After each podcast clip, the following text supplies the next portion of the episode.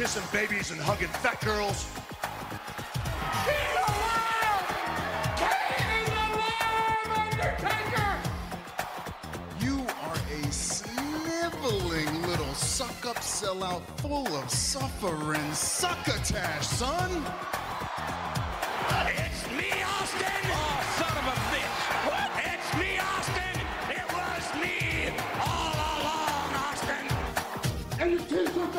Are too tight too, Billy.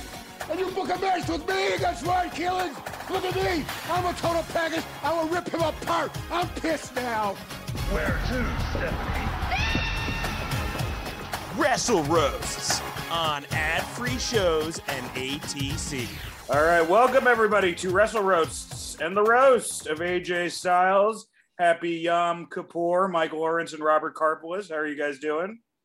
I just broke my fast, and uh, after a day of apologizing for horrible things, I get to start a new list of shitty things I've done, starting with AJ Styles. Yeah, how does that work? Is it like AA? Do you have like a list of stuff you got to get through? They kind of they kind of guide you. They give you like a broad, like it's good because they give you a list of all the different things, and it starts with small things like being a jerk to your parents and goes all the way up to murder. So as long as I don't get close to the murder piece, I did okay the last year. I mean, it's like AA in that no one really follows it and you make up your own rules. uh, anyway, I'm waiting for my apology, Robert. So's your hairline. Um, Zach, how are you doing, buddy? I'm doing well. I went to AEW last night, and that was pretty great. Oh, did you, went Oh. did you see Scott? I did not. I had no idea he was going. Gotta love the brotherhood camaraderie we have here on the show. So when we when we when we review Dynamite, let's get let's get Zach's thoughts uh, then. Yeah. Yes, absolutely. All right. Well, before uh, we get into the show today, the roast of AJ Styles. Some roasts coming up. We got the Honky Tonk Man next week with comedian Kevin McCaffrey, who's hilarious. Gangrel, Darby Allin, Abdullah the Butcher with Zach Amico, Alexa Bliss, and Kane. If you're uh, if you're a Patreon, I really do think we have the best uh, Patreon deal. You you get like three or four extra shows a month.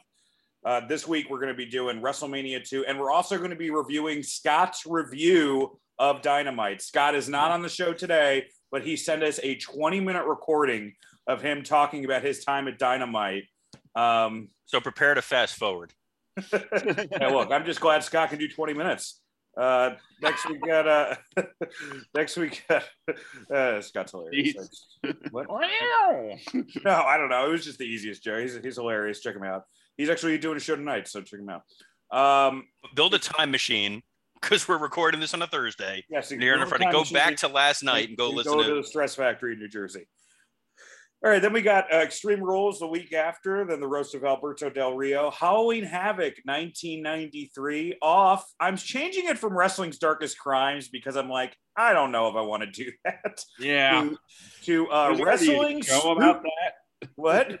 I said there's already a show about that. Yeah, it's like we don't need it. And so, so Mike, you know what I'm doing instead? Wrestling spookiest stories. All of Nice. wrestling, wrestling ghost stories, um, which I, I didn't know there were some, but I guess there are. We just Uh, read the balance sheet from WWF 1995. The roast of Nick Gage in November, then World War Three. I've never seen a World War Three before. We're gonna review one of Robert's shows that he booked on MLW. Um, Q, Q and he'll tell us well uh, YAW uh, is is an inferior product. QT Marshall, uh, the wrestler, we're gonna we're gonna do for our big Thanksgiving episode. Then we're off. Then we got the roast of Ryback. We got we're gonna review TLC.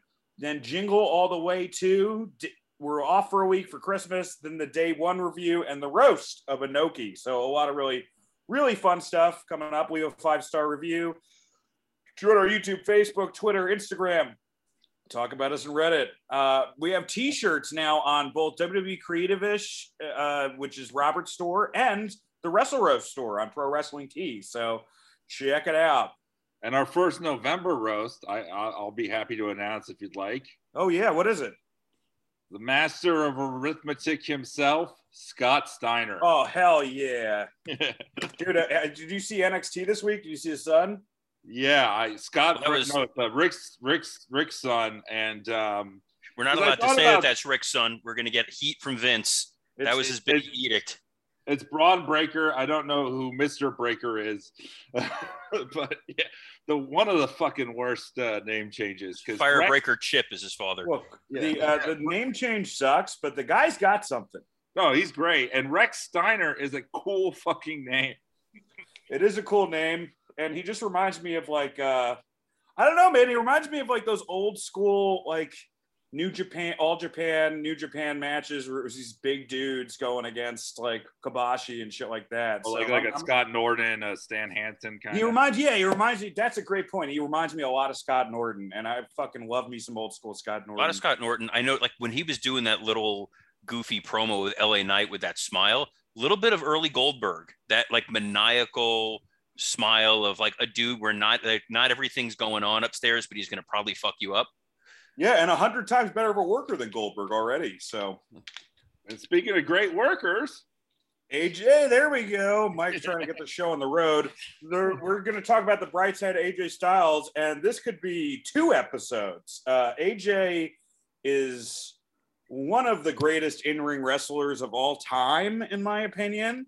Him and Samoa Joe, for a decade, they were the what if guys. If they had gone to WWE, you know, I, we could have had a real golden age between, you know, Cena, AJ, and Samoa Joe all together, I thought. Um, redefine wrestling. He made all that indie shit look good. You know, like I, I think that like like sure it's great to do a Canadian destroyer off the top rope, but he's the guy who kind of put the story together in you know the the he put the he put the moves between the moves. Uh, consummate professional.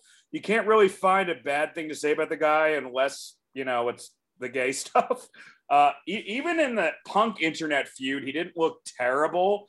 Um, and as far as like you know, kayfabe accomplishments, I mean, great feuds with Cena, Roman when he was a babyface, Dean and Ambrose, Randy Orton, The Undertaker, even though it was silly as fuck, Samoa Joe. Um, you know, like you know, uh, this is a this is I'm sorry, WWE, and then you know, as far as like outside of WWE, Nakamura, Naito, Tanahashi. Uh, you know, his, his triple threat match with Christopher Daniels and, and Samoa Joe, his stuff with Kurt Angle at TNA. You know, he he was he was the Bullet Club. Uh, he was two-time IWGP champion, three-time NWA champion, two-time TNA champ, six-time X Division champ, Pro Wrestling Illustrated Wrestler of the Year, three years in a row, number one in the PWI Top 500, Ring of Honor Pure and Tag Champ, Rolling Stones Wrestler of the Year, Wrestling Observer Hall of Fame, two-time Wrestling Observer Wrestler of the Year, two-time WWE Champion, Intercontinental Champion, three-time U.S. Champion, and Raw Tag Team Champion. Uh, he's he's one of the best, man. I mean, he's he almost got Shawn Michaels out of retirement. That's how good AJ Styles is. Uh, and uh, turns out the only person who could do that is uh, Prince You know. Muhammad. is Prince Muhammad. yeah, I was about to say. Uh, Mike, what do you think about AJ Styles? Yeah, man, he's fucking great. Like even when the other that that company sucked, he didn't. And I I think a lot of times it's even more impressive like when someone's like great in a bad movie. You know, uh, he he was Dennis Hopper in Mario Brothers for 12 years. Uh, he was Raul Julia in Street Fighter. Um, no, man, he's fucking awesome. Uh, and even when he came, you know, like to WWE in 2016, it was yeah a little late. Maybe it could have been earlier, but it was still great. I remember I was, at, he like, was awesome that year. I mean, he I made at a- SmackDown. I was at a Royal Rumble party. It was what 2016, and he just you know he shows up, and everyone fucking lost it. And you know, look, he's still there. Uh, I got to see his first match at MSG, and you could see what that meant to him. That was pretty awesome. Um, yeah, physically, like everything makes sense. You know, the amount of trust that they they put into that guy, and, and rightfully so. I mean, motherfucker got James Ellsworth over, uh, but he, you know, like it's like like almost so like we we have to push this because Vince, we trust you. You know, um, he's a guy that uh, can jump anywhere on the card, and his thing works. His segment works. You know, he opened a fucking WrestleMania with Shane, and it was watchable. That's how. Dude, that was a really good match. I mean, it yeah, it was was great. Yeah, I mean, probably I- one of the probably my favorite match on the card. Honestly, yeah, I, I'd give AJ a lot of that credit. I, I think yeah, the I guy, is a real artist, um, and just fun to watch. And you know, and I always say, uh, if it if it applies, and it definitely applies here, fucking awesome to play as in the video game.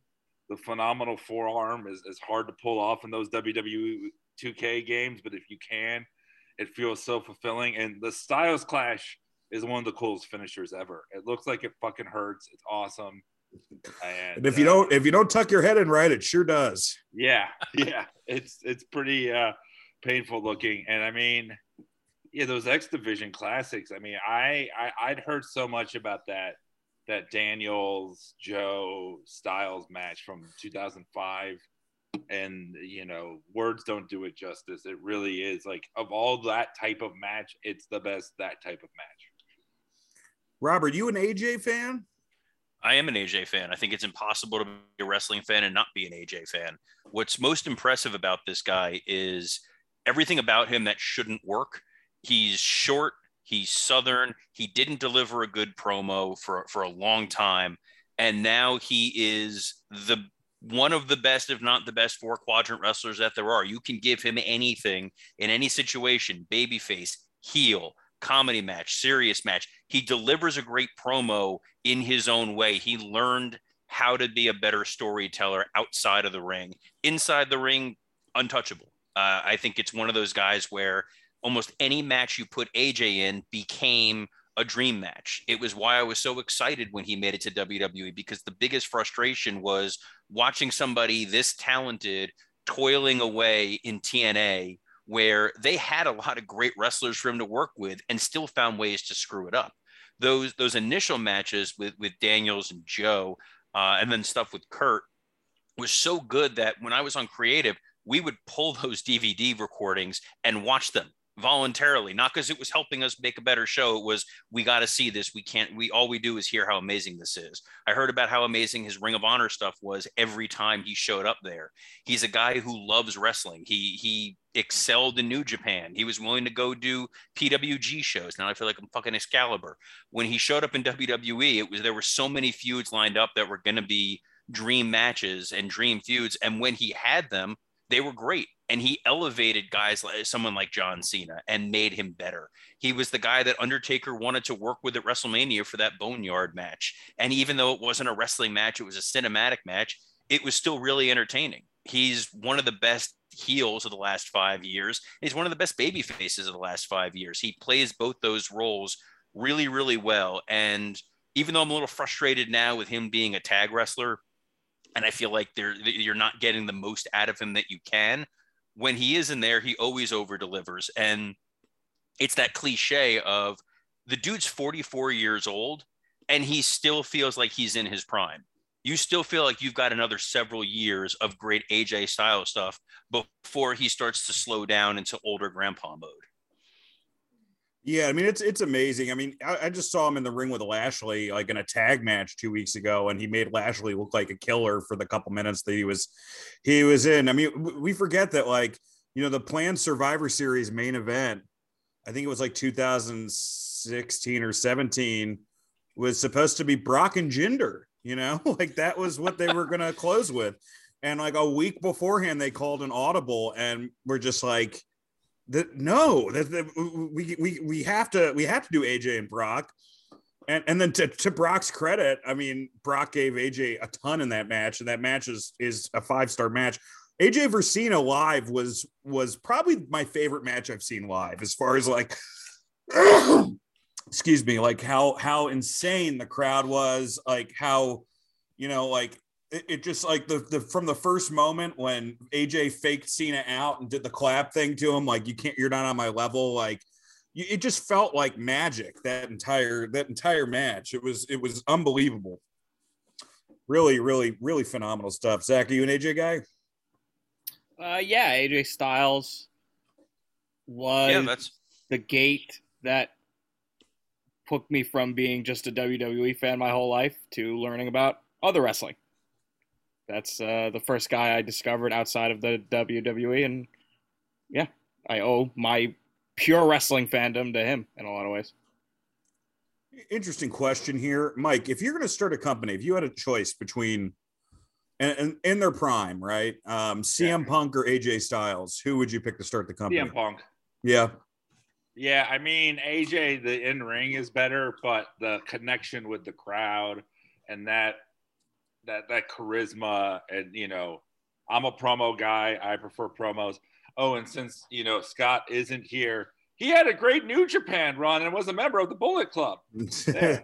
We fill the void. Robert, who would you start with, Punk or AJ?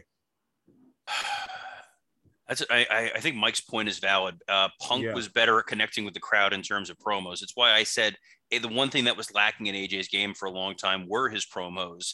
He was just the guy that went out there and had great matches. And depending on what your promotion is going to be, if you want to run a, a Ring of Honor, yeah, you sign AJ Styles. You want to have a mainstream major company, you're going to want to go with CM Punk. But it's it's sort of an unfair comparison a little bit. Yeah. It- It's it's more of do you go with AJ or Joe? Right. No, that's true. Um, and that that's a, that's a question I can't really answer honestly. I, I that that's a tough one. That one's very tough. Well, they're both like really great, but I don't think uh, could be like your big big stars. You know, yeah, they're gonna have a great match. They're gonna give you the main event you paid for. But in terms of if I want my promotion to be crossover successful, if I want it to get a new audience, I think Joe could have done that though. I actually do think Joe could have done that, but they just name they- is terrible. Samoa Joe. no. But he was a great promo man. I mean, they they. Yeah. He had that great feud with Angle, and then they totally fucked it up. That was TNA. As much as much as we shit on, you know, WWE and WCW uh, for for for fumbling stuff, like the stuff that TNA fumbled is is pretty awe inspiring. If you look at back at what their roster has been over the years, it's it's it's pretty phenomenal. Hey, Florida Robert, do you think Samoa Joe is a bad name? I think it I I think it works just in the sense of I'm so used to hearing it that you forget how weird it sounds. It's the same way hearing CM Punk. What the hell does that mean? Um, it- it's that's the weird thing about wrestling. Sometimes you get names and you hear them and you're like, if I heard this in any other capacity, I think this is stupid. But here it's like, yeah, Samoa Joe works. Um, as a it just it's it just seems like it's been around for so long i'm just used to it uh would i have Yeah, picked it off that. the Oh, sorry. no i was like if i had if would i picked that off the bat no i would have gone with uh uh what uh, what the hell's uh rex steiner's name Ron uh, I, I love how they we they should name guys just based on stupid things that that popped into your head. Um, like Kenny Dykstra was because uh, Brian liked Lenny Dykstra, and they're like, well, let's just name him that. Okay. Sometimes it's it's nonsense like that, and then you're just stuck with this name, uh, or you're Kerwin White because the director is named Kerwin Silfies, and he's a super white guy.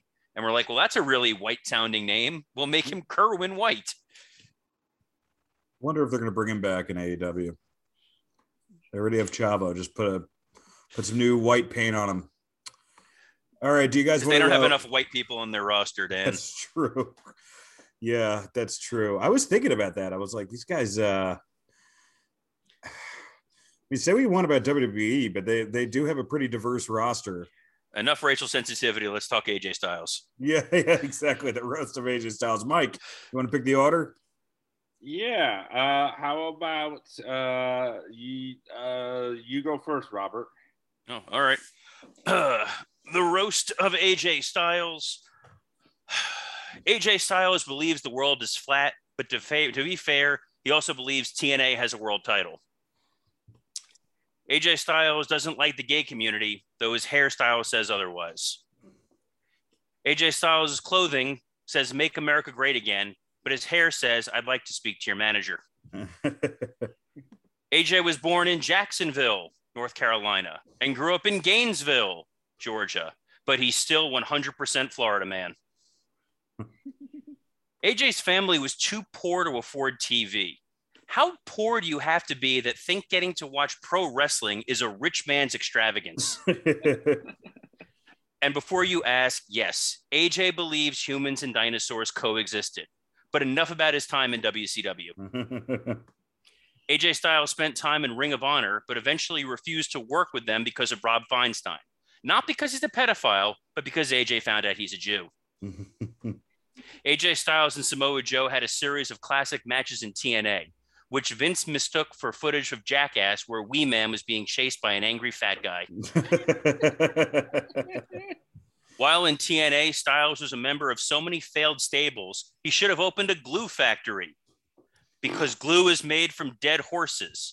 And pretending that anything that happened in TNA matters is like beating a dead horse. I watched a lot of Norm Macdonald before writing these. Sorry. AJ uh, AJ competed in New Japan Pro Wrestling and uh, doesn't give a fuck about how much of his theme song you play when he comes out. Steve Austin called AJ Styles the best wrestler on two feet, while the best wrestler off their two feet still remains Tammy Sytch. In the WWE, AJ Styles and Chris Jericho formed a tag team called Y2AJ. Sadly, due to scheduling conflicts, they were unable to reunite this past January at the Capitol riots. Finally, AJ Styles feuded with Nakamura and Daniel Bryan, and both feuds revolved around low blows, which once again proves my theory people like seeing AJ Styles get kicked in the nuts. AJ Styles, everybody. Mike, you want me to go next? Uh, yeah, sure. All right. Roast AJ Styles. AJ Styles is what would happen if Guy Fieri could fuck. In in TNA, he was the one Christian you rooted for. He grew up in a trailer park with a drunk dad. He's basically what would happen if Mike Lawrence discovered nutrition.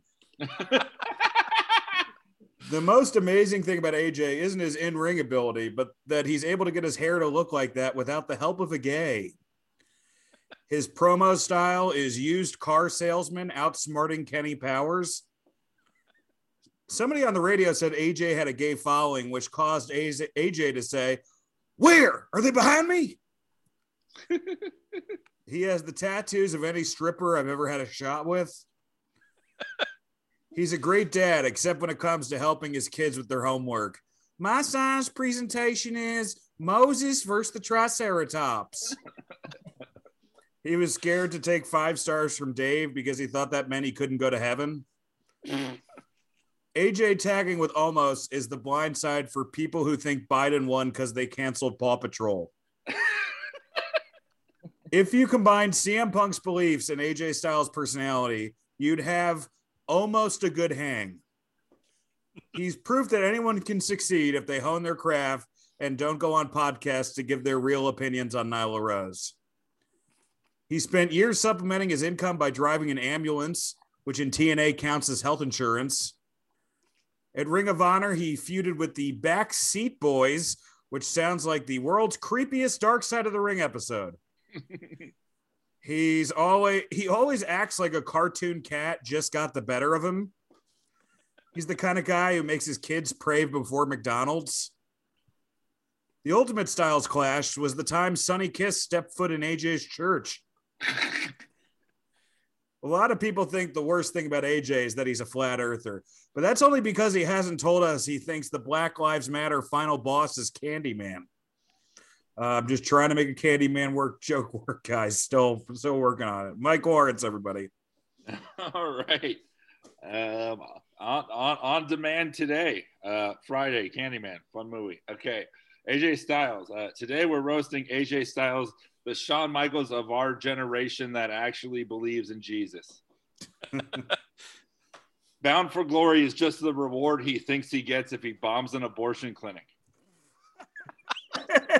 to many people, he is the greatest wrestler in the entire flat world. The problem with flat earthers is that you can try to give them scientific evidence, but they don't want none. They don't want a, a flat earth, Jesus Christ. The only thing he doesn't believe in is wearing a mask to prevent COVID. Actually, uh, the only uh, theory that he has fully had uh, disproven that he believes in is that Anderson and Gallows are a fun tag team to watch. Uh, AJ is the only wrestler I know that's Gallows, both a friend of the member of the Bullet Club and the NRA. He doesn't pe- think people of the same sex should love each other because it's unnatural. Says the guy who wrestled in a six-sided ring. Now that's an affront to God. Uh, if it wasn't for him, TNA would somehow be even worse. Uh, Samoa Joe is injured and fat now, but back in the day, he had some great classics with AJ Styles when he was uninjured and still fat. He's from Gainesville, Georgia. Yes, somehow there's a worse Gainesville than the one in Florida. Gainesville is so southern that the black population is just Omos whenever he comes to visit. He loves rap, but has the haircut of a woman that calls the police on a cookout. Uh, he's a big fan of Christian hip hop because someone has to be.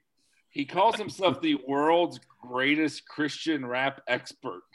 Hey, AJ, it's not an accomplishment if no one else wants it. That's like bragging that you're a multiple time TNA champion. Uh, he could have a five star match with anyone in the WWE, but chose only to have those with Cena. Uh, he's the only guy who tattooed the names of his kids on his chest in case he forgets them. Uh, the name of AJ's first kid is AJ, spelled A J A Y. And he will always love his son as long as he isn't a gay. Finally, he had Undertaker's last match. Uh, for now, Michelle McCool can still ask for a divorce, and we'll see the dead man walking. That's it for me. oh, the yeah, rest of AJ Styles. uh, also, uh, yeah, R.I.P. to Norm. I know you mentioned him, Robert, and uh, I couldn't help but think of him when I was writing some of these jokes. And uh, if, if I shouted the punchlines, uh, that was a tribute to one of the funniest people ever. Yeah, man. Let's talk about that for a second. I, Yeah. I- you know, I, I forgot to open with that. Um, and also Scott Chaplin's review of Dynamite's coming up later in the episode, guys. Uh, for all you Scott heads out there.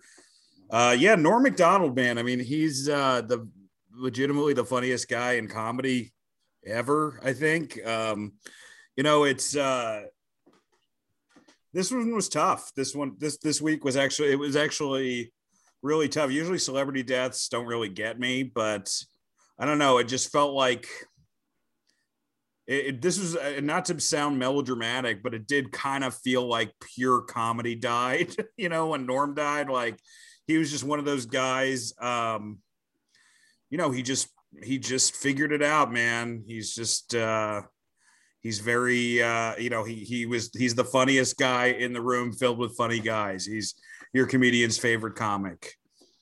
Uh, and I watched Dirty Work again. Still laughed out loud two nights ago. I just bought a special again. Uh, can't wait to uh, watch it again. This is the one he did in 2011 with Comedy Central. Guy's a guy was a genius, man. Best best weekend update anchor ever. Um, and you know, I know so many people have worked with him and have such high high praise to heap upon him. Uh, it's it's it really sucks because you know, like I, I could have I could have definitely gone for another 20 years at Norm Macdonald. So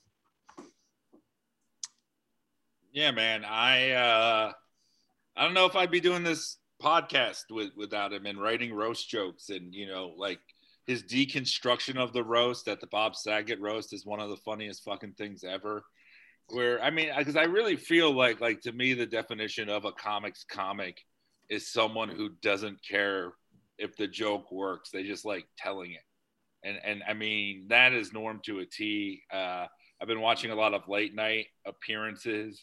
Uh, the moth joke with with Conan is one of those very specific like he's having a blast. And then because he's having so much fun with it you do too but he's there first. Um it's just a, a fucking genius of a dude. Uh yeah that we i mean let, let, let's be honest like getting fired from weekend update for calling oj a murderer well now he's a hero.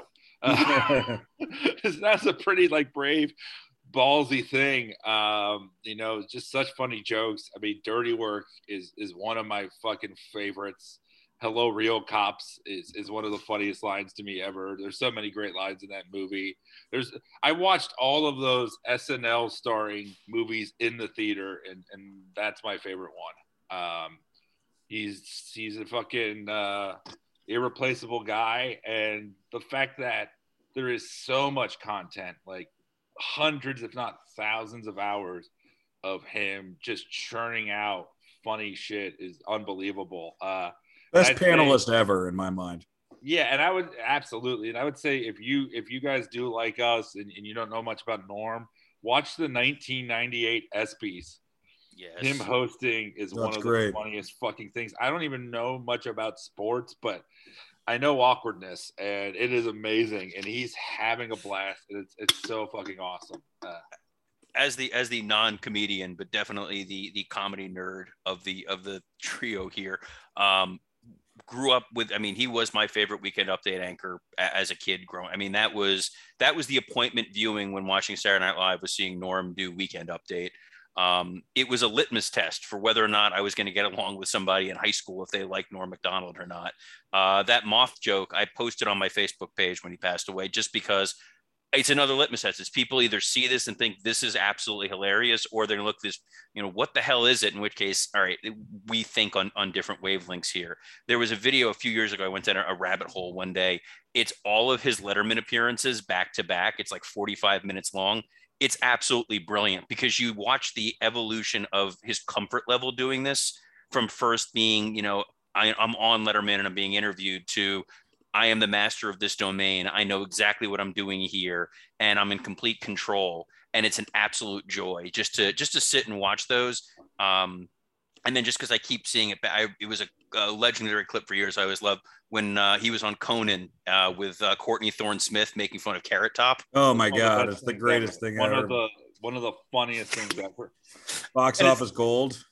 But uh, yes, it's not even poison. it's not even box office Box- poison. poison. because box right. office poison works but then when conan challenges him when they say the name of the movie and it's chairman of the board what are you going to do with that funny man is board spelled b-o-r-e-d and conan loses it and it's absolutely incredible What's even better is like because I, I I I I just watched it today, but he's like, "What are you gonna do with that, you sick freak?" Because the entire time he's been like interrupting and everything, like, and he's overtaking the interview. And and and to Courtney Thorne Smith's credit, uh, she's a great fucking sport, and you know she's there to promote this movie. and, and you know, and like one of the first jokes, he's like. Wait, you have sex with Carrot Top? Nine and a half weeks? Is it nine and a half seconds? but then when he does the B O R E D, it's just the funny like she fucking loses it. Conan loses it. It's so and it's quick. It's so fucking quick. Like it's immediately. And and I truly believe that, yeah, there's no way Norm knew the name of that movie going. No. Oh, there's no way. And you know, condolences to Sean O'Connor, Frank Sebastiano, some of the really talented guys who worked with who worked with Norm. And um, yeah, man, it's he's a he's a huge loss. This is probably the biggest comedy loss that I've, you know, of of a guy I didn't know at least, you know. Um sucks. yeah, not since we lost Bill Cosby have I felt this sad. And and that's a Norm joke. you would appreciate that. Well, folks, uh, not to uh, not to raid on the uh, Norm Parade, but let's do something completely different, and that's Show and Hell. We're talking Claire Lynch, everybody. Uh, it was the TNA answer to Katie Vick. If you haven't seen this, um, here's the background: is originally they were going to do like a Dixie Carter, like a fair storyline with AJ, which kind of made sense, except for that, you know, I think like fucking Dixie Carter on screen was death. She was always really bad. I mean, Yeah. like I, I don't know who's worse, her and Tony. I guess she's worse just because she's been on more, but really bad. that would have been closer Hey. to katie vick of watching him fuck a corpse Yeah. the, the, the Dixie Carter makes makes Linda McMahon look like Sherri Martel. That's how bad. it's real bad, but uh, they, uh, I guess they pivoted because, you know, I, they were not happy. I guess the members of Dixie Carter's family were unhappy that she was being used in that angle and and didn't want- spending all of their money. spending all their money. Yeah, I think they got annoyed at the wrong thing.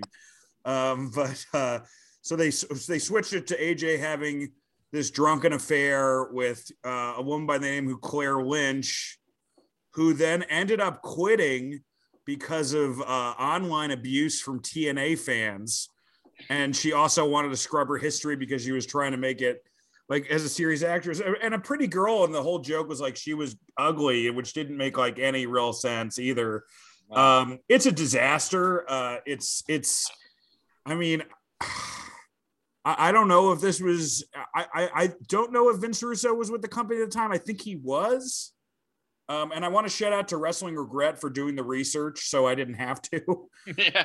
uh because they they like you know like because I, I could not have like i did not want to watch all these clips um yeah man it was uh you know i mean you, you it's it's it's one of the worst things i think we've watched on show and hell which is saying something would you say it's top five worst things we've seen on the show mike it's pretty bad. I mean, it's just, you know, this is that it, it, it's very Russo. This is uh, this was 2012, I think.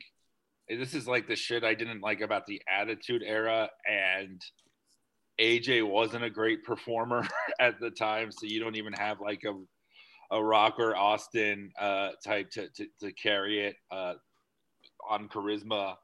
Um, you know, and then the, the heels are Kazarian and Daniels, who are great, but it's just they're not even like that fun. Um, they they couldn't save this basically, and yeah, man, I looked I looked into this story because I also watched the the Wrestling with Regret. Um, cl- I had to fast forward through that because it was that uncomfortable. the i did too stuff. yeah about 12 minutes in i'm like all right let's get to the last minute Yeah, but um, so this woman's name was uh, Ju- Julie Riley, and uh, Oscar nominee Julie Riley after Yeah. leaving this. and she she lived in, in Orlando because when they taped at Universal Studios, I think she she had played uh, Olive Oyl uh, before this, uh, in, in in the Popeye Land or whatever. oh whatever. man that's even sadder The Popeye, right? And uh, but she also she does and still does like a lot of presentations for corporate companies, like you know, like she'll show off their products and things like that, and and that's like uh, the bulk of her business. And she even had a page for that then, and that's what happened was yeah on her website, shitty wrestling fans just you know said the worst you know what wrestling fans sound like um said the worst fucking shit like on her site. They it went back and forth between people saying the angle was terrible and then people calling out her character as if she fucked aj in real life. Yeah and and and shitting on her and it's like yeah she did what was asked of her. There, she is not the problem with this angle. And then yeah then she leaves the company and yeah and the amount of people that just like shit on the way that she looks and stuff like that it's like no she left out of uh, safety and to save her uh, career because this was not going to do it and did the smart thing. And then you know they shat on her. This was totally this had to have been russo because this was it, it doesn't 2012 seem like there's a world in which it's not written by vince russo. Yeah this is this is like joker sting era i think. This is you know for you know was it uh, fortune and definitely worse than fortune and joker sting. Because this was this was this was bischoff and and hogan era man. This, this i mean that's the thing when we were talking about how great aj was you know and he still had great matches at this time but like when you think about those mid 2000s and the potential of this company even and then that pivot just it fucking sucked Yeah. So on on How I Met Your Mother, the uh, they found out that Robin was a Canadian pop star in the '90s, but sounded like she was in the '80s because Canada got the '80s a decade later. TNA got shitty Attitude Era storylines a decade after, Are you and saying the, that Claire Lynch is the Robin Sparkles of wrestling? I wish she was as good as Robin Sparkles, but the, the problem is, this is why TNA was so fucking terrible. Um, you don't do a storyline like this with a guy who doesn't need a storyline and doesn't do these well. This is what you give someone to cover up the fact that they're not a great wrestler.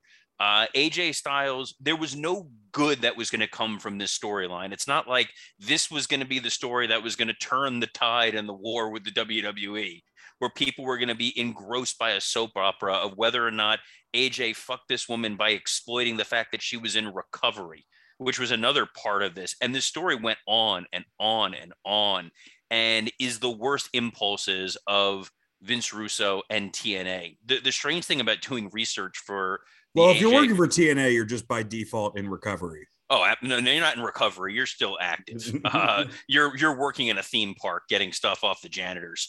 Um, the thing that was so weird was looking at AJ's Wikipedia page of TNA is a lot like if you watch Loki and there's all these variants in these other worlds. Like I didn't even remember some of this shit. I'm looking, I'm like, oh yeah, there was a feud with him and Rob Van Dam in TNA that went for like three months. Just it's all blacked out. I remember there being Fortune. I don't remember all the other stables he was in. It- It's it's like this company that exists on like another planet and yet still somehow exists. And some poor idiot had to write this Wikipedia page of all the stuff that happened to AJ. When if you ask most wrestling fans, what did he do in TNA? It's the triple threat matches, it's the X division, and it's Claire Lynch. That's how bad this story is. This, is one of the only things most people know about AJ's TNA run. Pretty rough, man. Pretty rough. Uh, but something that wasn't rough is last night's Dynamite, baby. Uh, Scott isn't here. He will be giving his boots on the ground review. Zach, you were there, so we, you'd love to fill us in. Uh, hour one, Adam Cole versus Frankie Kazarian, MJF promo, uh, FTR versus Matt Sydal and Dante Martin.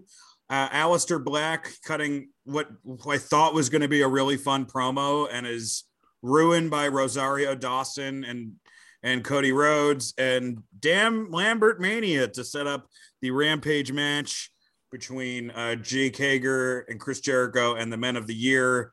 My first note is CM Punk is phenomenal on commentary. Like he is so good and he outshines everybody. I mean, he's even better than Excalibur, and I think Excalibur's good. But uh, he, he everything about him on commentary, man, it's it's like the opposite of Jericho. He gives genuine insight. He knows what all the storylines are. He knew what all the moves were. He was funny without being completely overpowering.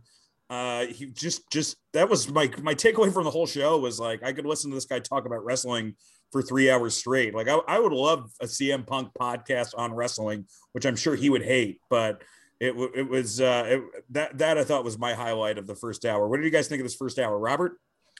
So my overall note for the show, because I'm going to be positive, I thought this was a really good show in that almost every single segment on here advanced storylines going forward. Uh, that's a huge positive for AEW. Something I've been critical of in the past. It felt very vignette heavy. A lot of pre-tapes, a lot of talking, not a ton of matches overall. Minor nitpick, just something I'm, I'm throwing out there. Adam Cole, Frankie Kazarian was a, was a really fun match. I feel bad for Frankie because they're giving him this elite killer and he's completely ineffective. Like he can't take out anybody. And it was a good back and forth match. Punk made it really good on the com- on commentary by pointing out Adam Cole is the reason he got into this business. Yada yada yada.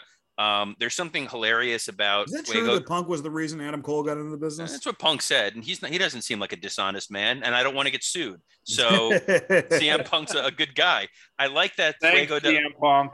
I like that Fuego del Sol is putting his Hyundai on the line against Miro. I, I actually love that. I think that's That's hilarious. fantastic. Um, the uh, the thing that kind of bugged me for the Cole thing was he's the one that issued the challenge for the six man tag, which doesn't feel like a shitty heel move. It's kind of like, why am I booing this guy who just beat the guy who claims he's the elite hunter, and now I'm calling out these other three guys to have a six man tag? It, it's not. It's just. It's not a heel thing. It just that struck me as kind of odd. Um, He's babyface heel.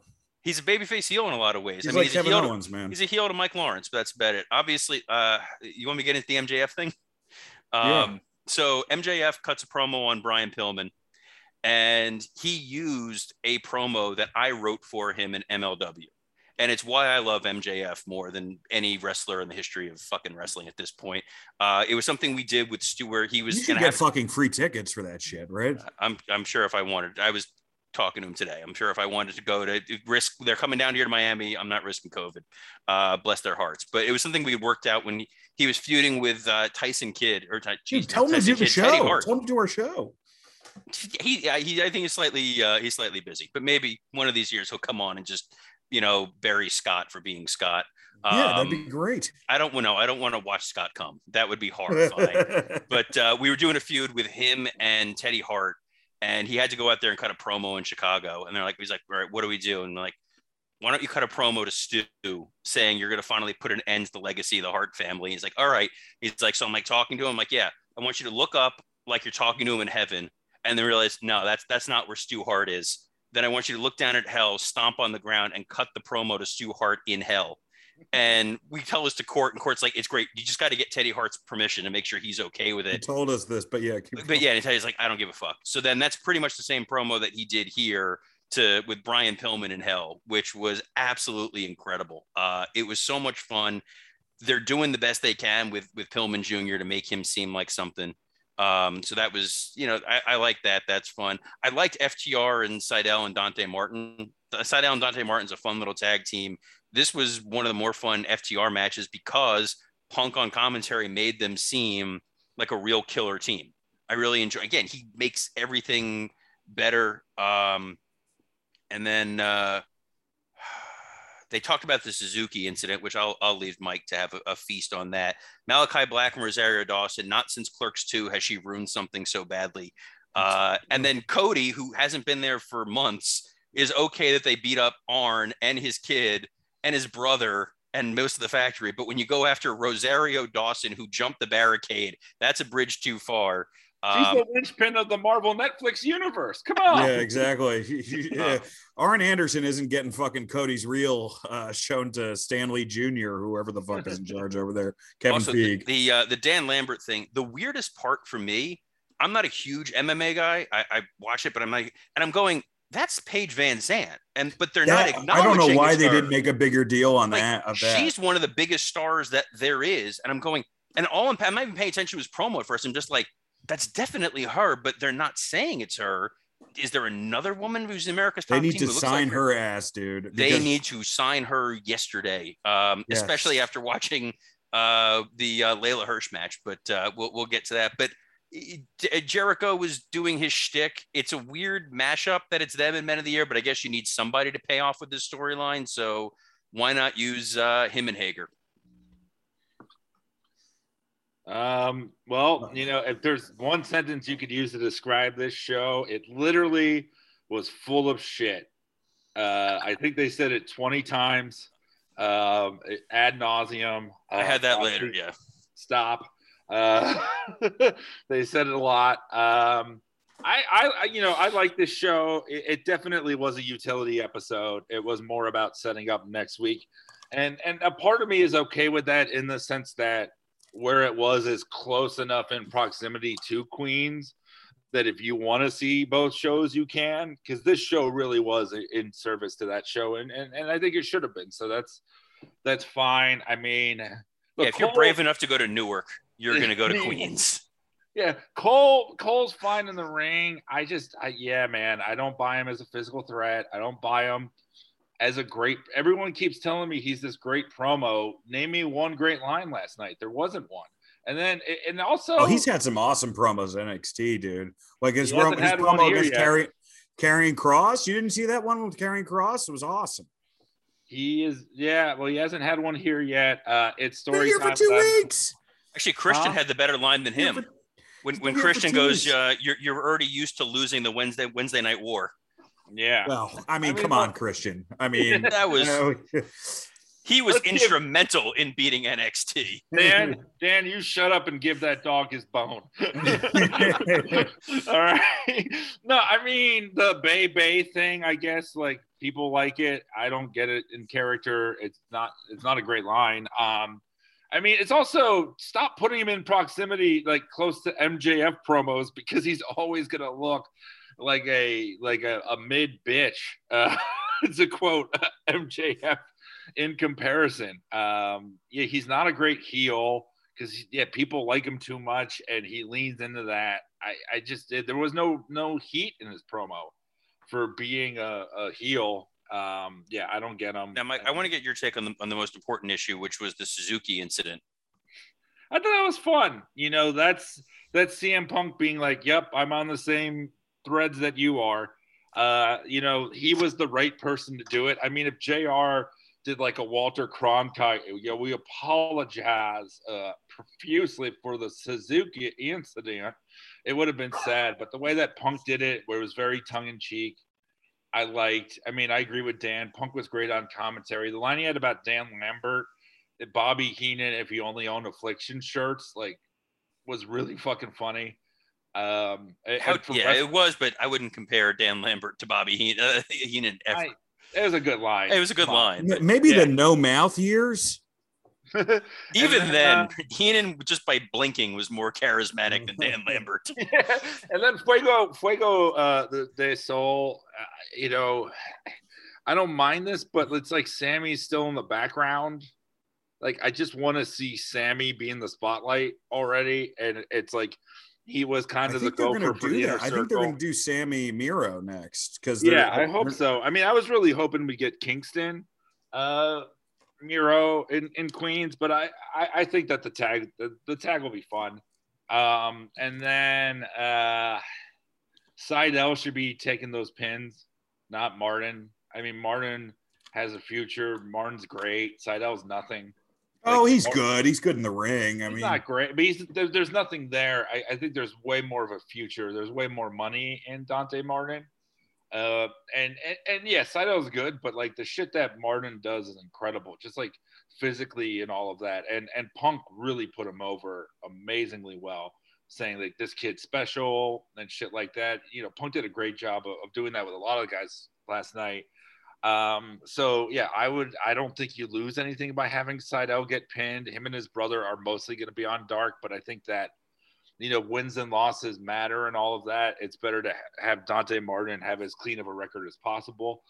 Um, and then yeah, Lambert, I don't think there's a, a worse miscasting uh, in wrestling since Paul Roma as a horseman than uh, fucking Scorpio Sky and Ethan Page as real men.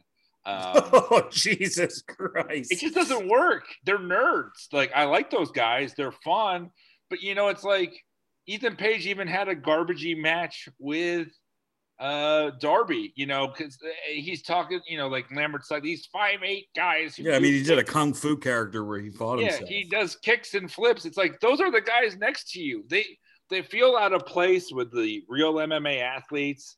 They're like nerdy dudes. They look like the guys who should be feuding with this. And also, Archer like attacked Lambert, and now Archer's not even a part of it. Now it's Jericho. It just doesn't make any sense. And it's like a 50 Well, yeah, because he's got to defend uh, someone else's theme song not getting played all the way through.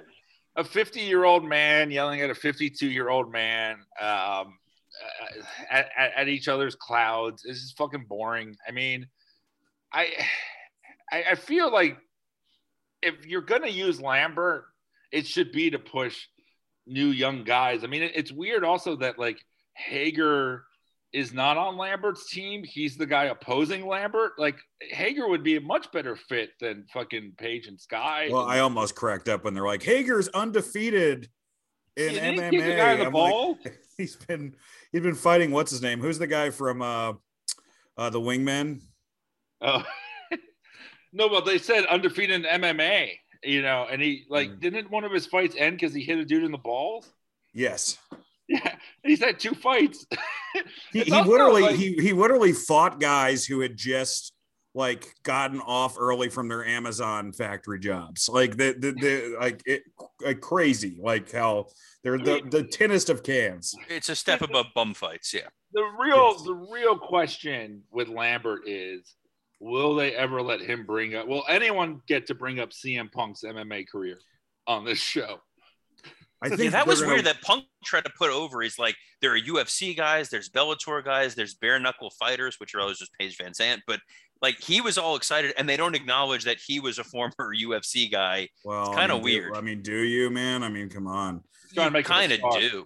Trying to sell tickets, Robert. Yeah, I, I think you want to get away from that. I mean, it's fine if MJF says something later Then, on. then don't have him on commentary for the Dan Lambert segment when you know you're taking Punk out anyway. Take him out before the UFC guys are there because it you it's impossible to not draw the comparisons. I don't know. I'm fine with that. I mean, it didn't really affect me. But hour two, we have the Gunn club uh, defending their actions, And defending their on- undefeated streak. which actually made sense. I mean, Yeah. they do have an undefeated seat. Leyla Hirsch versus Jade Cargill, uh, CM Punk being taken out by Powerhouse, uh, Hobbs and Hook, and Hook. Hook yelling at, in the like at the announce table in the most underwhelming way possible. He's like, "Hey guys, move, move! Come on, guys, move!" Guys, Darby- we got to beat the Sharks later at the Rumble. Darby Allin versus Shawn Spears. A uh, Daniel Bryan, Kenny Omega stare down, which we're getting in fucking Queens that I'm going to be there for, which is awesome. You piece Uh, of shit. Yeah, 2.0 versus Moxley and Kingston. Um, I, I want to first, we'll, we'll get to the Gunn Club, but uh, I want to talk about Bryan and Omega because, look, like as a fan, as Dan St. Germain, the fan, I'm pumped about this because I get to see it next week. And I get to see these guys probably having a great match in a packed fucking Arthur Ashe Stadium. It's going to be, you know, uh, like one of the highlights of my life. Um, but uh, it is a little weird. They're doing the same thing they did with Christian first, which they're having the match that clearly Daniel Bryan's going to go. I mean, Bryan Danielson is going to go over with setting up for the pay per view match at full gear. Now, having said that, you know, like I think this match is going to be good enough that we're going to want to see the second match and people would buy it. But it does, I don't know. It's a little, for me, it's a little like diminishing returns. But look, I'm not going to complain about it because I, I, you know, it is going to be a huge show next week. Um, what did you think about the second hour, Robert? Gunn Club uh, explaining what happened several weeks after made me realize we've never seen Elias after he buried his guitar. Oh my Uh, God, you're right. When are we like now? We're suddenly paying off this Gunn Club thing several weeks later. Uh, Jade Cargill and Leyla Hirsch is why Jade Cargill is kept on taped shows. At she, I realized they said she's 13 and 0. I've seen her wrestle once, uh, and now I'm sad that I've seen her wrestle twice. This is she's far too special of a wrestler to put out there in these type of matches. And I know that she's eh, there's there's something to her. My wife walked by and she was like, "Who the hell is that?" Like, and very rarely is she ever fazed by what's going on. And she's like, "This woman looks legitimately like very tough and very scary." And yet the match was really clunky and odd. And there were a couple points where they they kind of lost their their footing. She doesn't need to be on TV wrestling. And if she is going to be wrestling, it just needs to be quick squash matches. I don't think she loses any luster otherwise. They don't need to put her in storylines. I love what they did with Taz and, and Hobbs and, and Hook because they didn't have Taz mic'd up. And by him screaming at Punk, and you're like, Wait, what's going on here? It had a little bit of realism to it. I'm like, oh, they're setting up a match. Loved it. Uh, poor Shawn Spears, uh, him and Frankie Kazarian can start a support group. But uh, hey, it was a good match, though. it was a I good mean, match, but it's like good match. he lost clean. And then I kept thinking, like, is the pinnacle still a thing?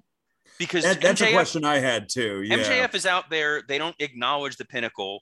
FTR wrestles. They don't acknowledge the pinnacle. They just say that they're out there with Tully. Then with Shawn Spears, they start talking about the pinnacle. But yet Spears loses clean. And we said this when he first joined the pinnacle that he was going to feel like the weakest link if he was the guy that just goes out there and does jobs. Um, I would have been happier if this match had a non-finish because you have the cool visual of him wiping the face paint off of Darby and then Tully That wiping the face paint off of Sting. And then I realized, oh, we're just doing this to set up the FTR match. I would have rather not seen Shawn Spears get pinned, but Tony likes clean finishes, so fine. The Danielson Omega thing, yeah, th- everybody now says shit because they're trying to be cool, and it comes across as really geeky and weird. It's like, oh, we get to say a curse word like we're South Park, and then they just keep saying shit over and over again. On the one hand, it feels kind of weird giving away this match so quickly. It's a little bit like Goldberg Hogan. On the other hand, I have to remind myself this is a TV company. They, they they don't have a pay-per-view for a couple of months. All they care about and all they need right now is to ride this this story of ratings. And next week in Arthur Ashe Stadium is going to pull a massive, massive rating. At a point in time when WWE is against Monday Night Football, AEW is going to blow them out of the water because everyone is going to tune in for a show that they built really well here. And you're giving them Bryan Danielson versus Kenny Omega. I don't think that they're going to make the same mistake with the Christian situation. I don't think we're going to get a clean finish. I, I just I can't see them giving that away. But giving this match to uh, to the audience, I mean TNT is going to win that the the ratings that night in a landslide. I think that's absolutely brilliant.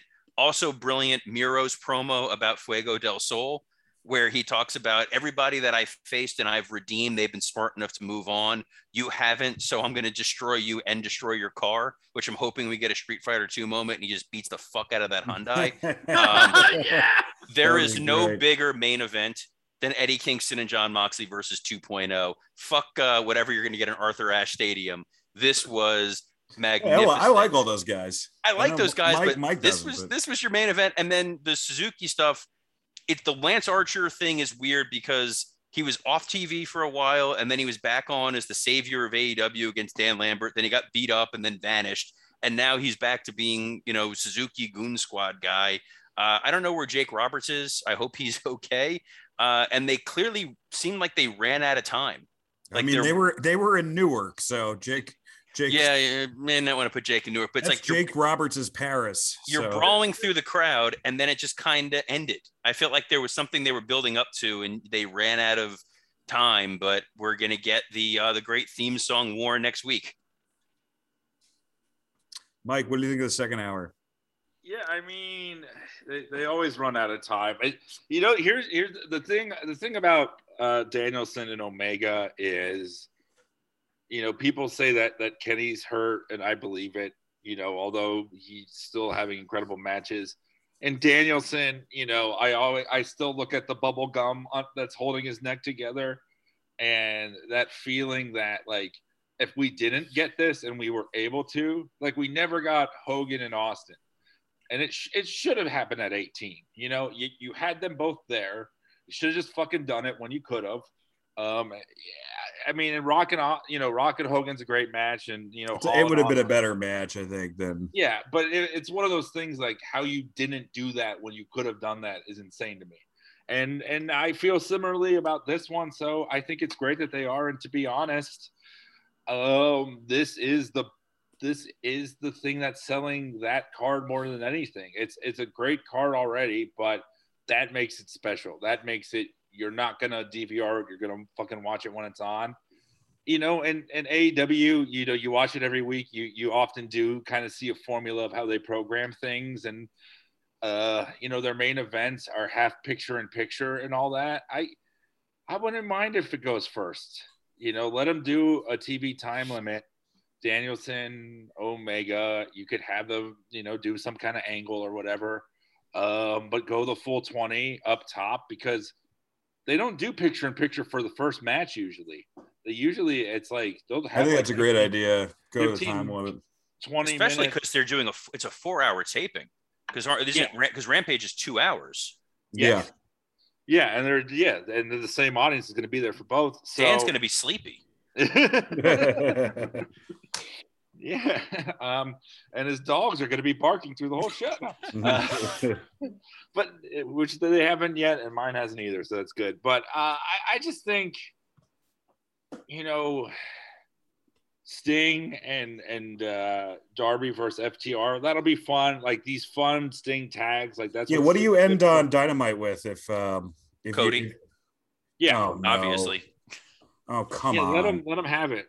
Well Let oh, 'em- wait are they doing the ruby soho match on on rampage They're doing that on Rampage, I believe. Let No. him let him defend the honor of the woman who played Mimi in the Rent movie adaptation. Uh, the- no, they're doing that on Dynamite. Dawson- Sorry, they're doing that They're- on Dynamite. Maybe- Rosario Dawson, like it felt like a Family Guy thing. Like, remember that time that Malakai Black got attacked by Rosario Dawson? and what sucked the most about that, and it's, the, they nailed his entrance. The lights went out, and then he was sitting there. The crowd erupted, and you thought you were going to get something epic. And then they literally cut to Rosario Dawson, and it was one of the times my wife was there, and she goes, "Why the fuck is Rosario Dawson there?" And I'm like, that was the reaction of everybody in the audience for a couple seconds. It was like, it wasn't like they hyped her earlier that she was there. I wish she would have been there with Cory Booker, and he would have just pushed her in front of Malakai Black. But Instead, she then hops the railing. Like it was it, that also was kind of strange. Like, Like like like piggybacking, like like it's Master Blaster or something, like riding him, and then he like he kind of pushes her off, but not like in a violent way, just like in a in a somewhat gentle way. and then why was Cody in the crowd? That's the other part that was I like know. I get if he was on a headset and he went running out there, but like Punk was the one that was kind of like, I don't want something bad to happen to Rosario Dawson. I should really go down there. Look, and it- then it- it's okay if you make my brother uh, to to to do a norm delivery bleed from his mouth, yes, but but don't you dare attack Rosario Dawson. It's so Well, it should be a great show this uh, random. coming Wednesday. but yeah, uh, the, the last thing, um, you know, Cargill and uh, Hirsch, it's it was fine, you know, but they they did build they did build uh, Anna Jay and the Bunny for this week, so you know, yeah. um, hey, look, Scott Scott would call us all losers for talking about the ratings Yeah. this week. Guys, the show was dope. I don't know what you're talking about. There was a Lucha Bros package with Butcher and Blade. I'm so excited for that. I'm not going to sleep tonight. yeah, the, the butcher's new thing is like threatening to eat everybody's pussy. Isn't it isn't it weird too that we're not I mean we're getting Kingston in this big tag, which probably that probably will be the the main event because that seems to be the formula for the last couple weeks that's main evented. And then uh but but I think like it's weird that Proud and Powerful isn't booked on this show. I would have totally maybe I guess they just didn't want them to lose against the You, you would tune into Rampage. They may show up. Not that I read the Yeah. spoilers or anything, but uh, yeah. But uh, more importantly, uh, Zach, having attended this show, how excited are you for Tacoma FD? because that was on the ri- like that was a Vince thing. Like that would have driven Vince nuts. That on the LED ring was promoting that show, which I get as part of the TNT family. But that's that's one of the things that he never like. That would have driven him absolutely insane. But Zach, how was the show live? I thought it was awesome. I thought the the crowd. I think the crowd is probably the best part about it because I totally understand a lot of your guys' points from watching it, but being there live is a whole nother experience. Adam Cole is the most over person there. He got a bigger pop than CM Punk did, so I think I think everyone is pretty happy about Adam Cole. Uh, Were you bummed that you didn't get to see Punk do anything besides commentary? Yeah, I, I think uh, there's a lot of that. I'm glad once after the first hour ended and then he got attacked, I was like, okay, at least we only have to go back and rewatch the first hour to hear his commentary. But uh, no, I, I I didn't mind it. I think Scott's gonna make a lot of uh, the same points I would make. So for the view for the listeners, just tune in for when uh, yeah, you you got Scott's audio, and it's it's mostly him sobbing. pretty much. It's literally him just singing Judas. All right. Well, Which also one of the one of the reasons I would love to go to an AEW show is to hear the crowd live singing Judas. I feel like that seems like a really fun little of the moment thing that that won't be around in six months or a year's time. yeah, Lord knows nobody else will be. Next up, it's the We Must Hate Ourselves World Cup. We got a big entry this week, fo- folks. The final solution versus Fake Diesel and Razor Ramon. So this is a tough one to talk about because I'm going to go and say Fake Diesel and Razor is is probably a worse gimmick because like the thing about the final solution is like the Holocaust is like the worst thing ever, right? So like a heel being the Holocaust, you got to almost like if you say it's not worse than if you say that somehow I don't know. I don't know how to answer this. Um, I will say that I thought that in principle the fake diesel and razor idea was an interesting idea. Um, but the thing that they fucked up with is that JR was doing it and people love JR. So when he cut the heel promo, they're already cheering him.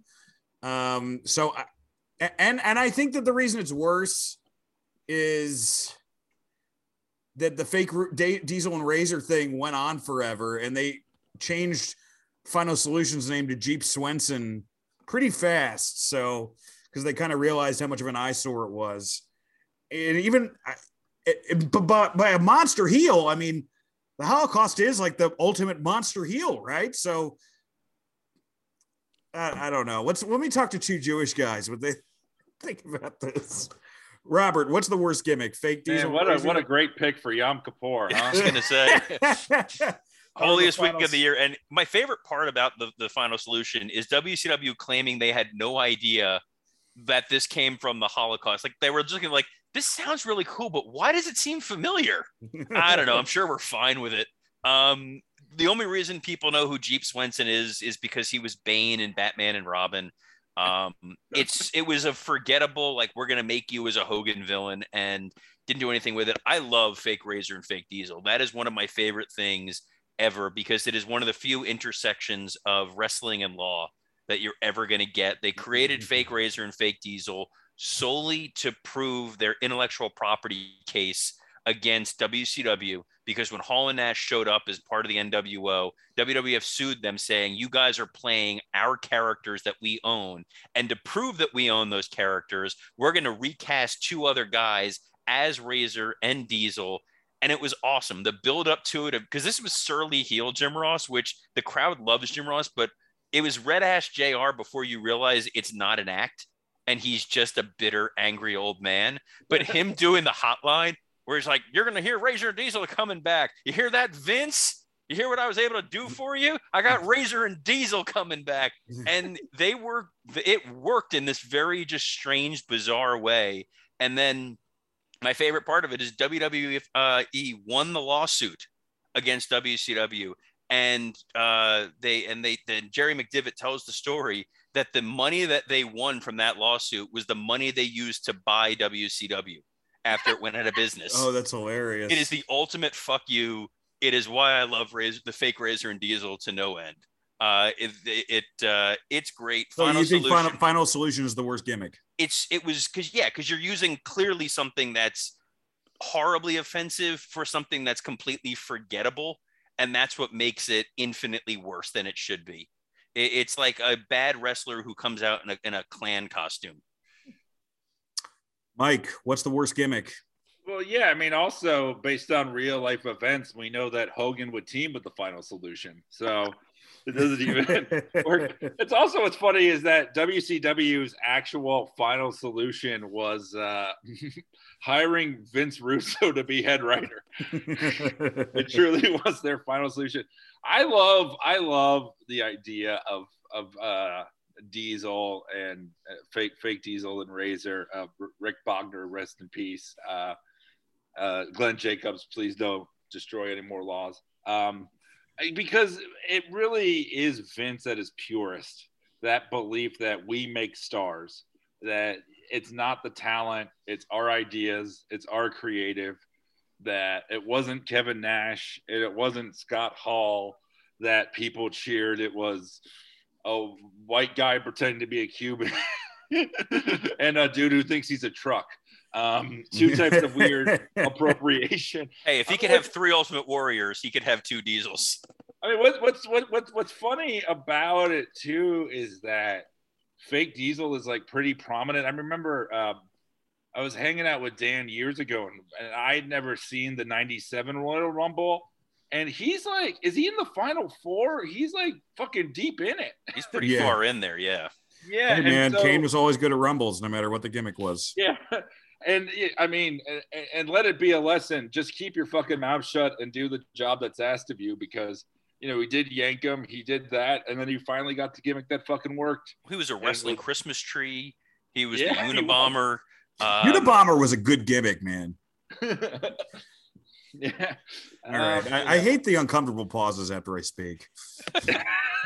I really we're- do. Mike and I are both thinking the same things, and it's just it's like the brain just can't it stops working Is going too fast. It's Glenn Jacobs and Ted Kaczynski are uh I don't support the Unabomber's actions, just some of his beliefs. I just don't know his if I could like, penmanship was excellent. I don't know if I could be like final solution bad, Unabomber good.